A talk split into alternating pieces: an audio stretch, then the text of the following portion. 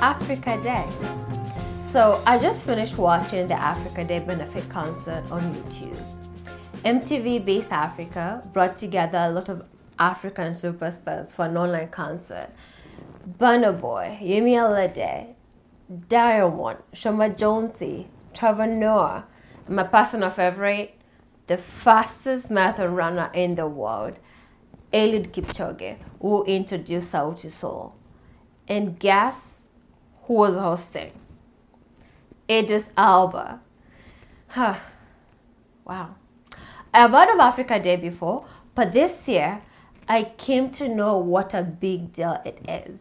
And that got me wondering how many of us know what this day is all about and why is it not recognized as a holiday in all countries in Africa? So if you're like me, what's Africa Day? I mean, I went digging. It is the anniversary of the OAU. And for those who've forgotten what the OAU stands for, it is the Organization of African Unity.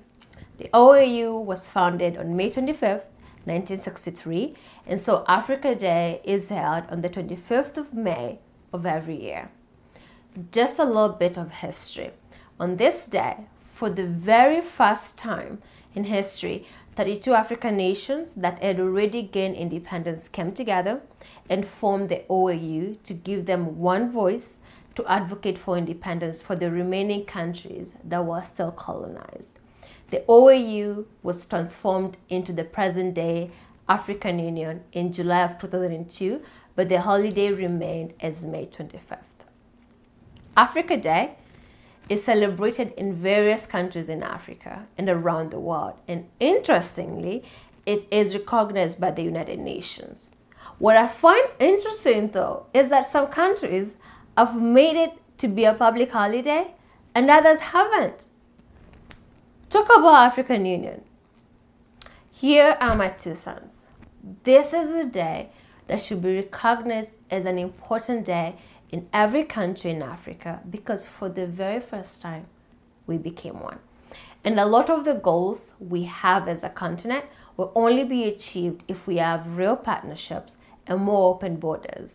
And this day could be used to create awareness of the benefits of being a union. Matter of fact, on this day, each year, one country should host a celebration with all the countries showcasing the progress and broadcast the event across Africa, with each government putting effort in marketing it to its citizens. So, guys, mark your calendars for next year because it's gonna be big. And if you haven't watched this year's concert, as you are in quarantine, click on the link below and enjoy an African concert. Keep safe, everyone. Thank you.